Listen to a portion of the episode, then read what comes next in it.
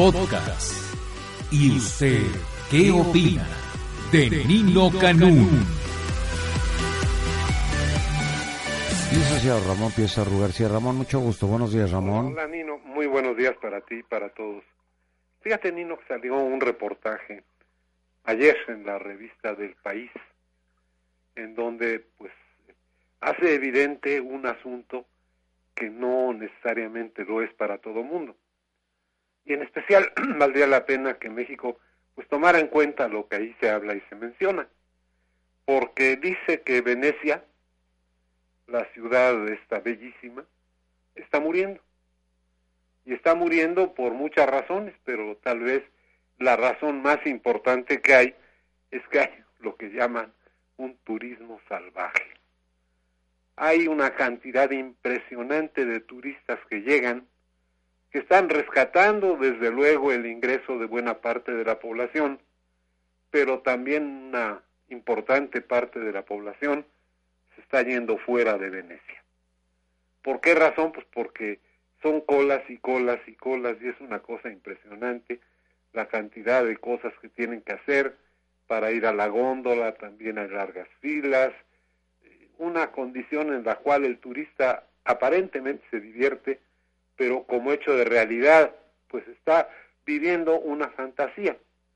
Las máscaras eh, venecianas, por ejemplo, las que ahí se compran, pues son hechas en China, y a lo mejor las compran los chinos y fueron hechas en China, y entonces pues lo único que hacen es hacer bulto, un bulto terrible, un bulto enorme.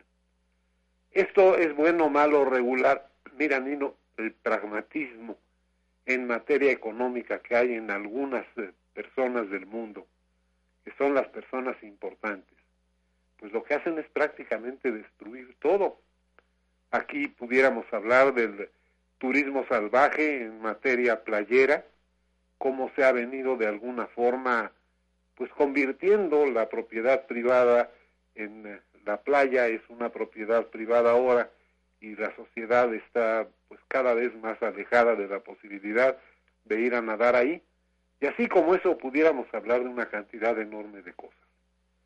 Un asunto económico importante es el turismo, desde luego, pero una verdadera locura es el turismo a como de lugar inventando cosas y creando una serie de fantasías y de ilusiones un tanto raras.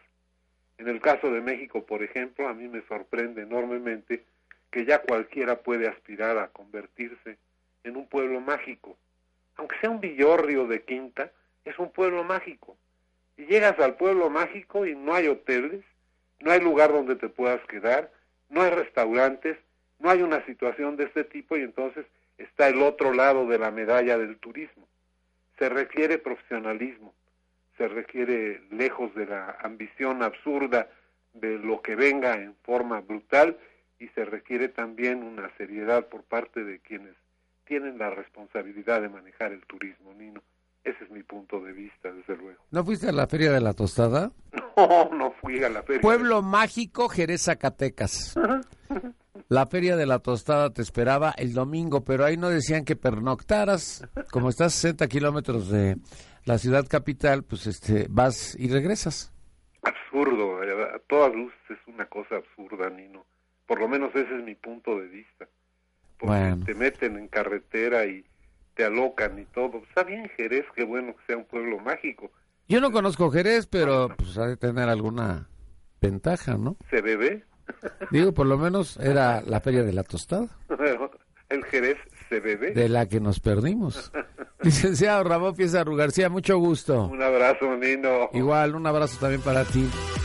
Escúchanos todos los días, de 6 de la mañana a 1 de la tarde, por el 690 AM, en Radio Digital 91.3 HD2, en Internet, la 69.mx, o a través de nuestro portal www.yustedqueopina.com.mx. Nino Canún. 12 años, 12 años, 12 años haciendo debate.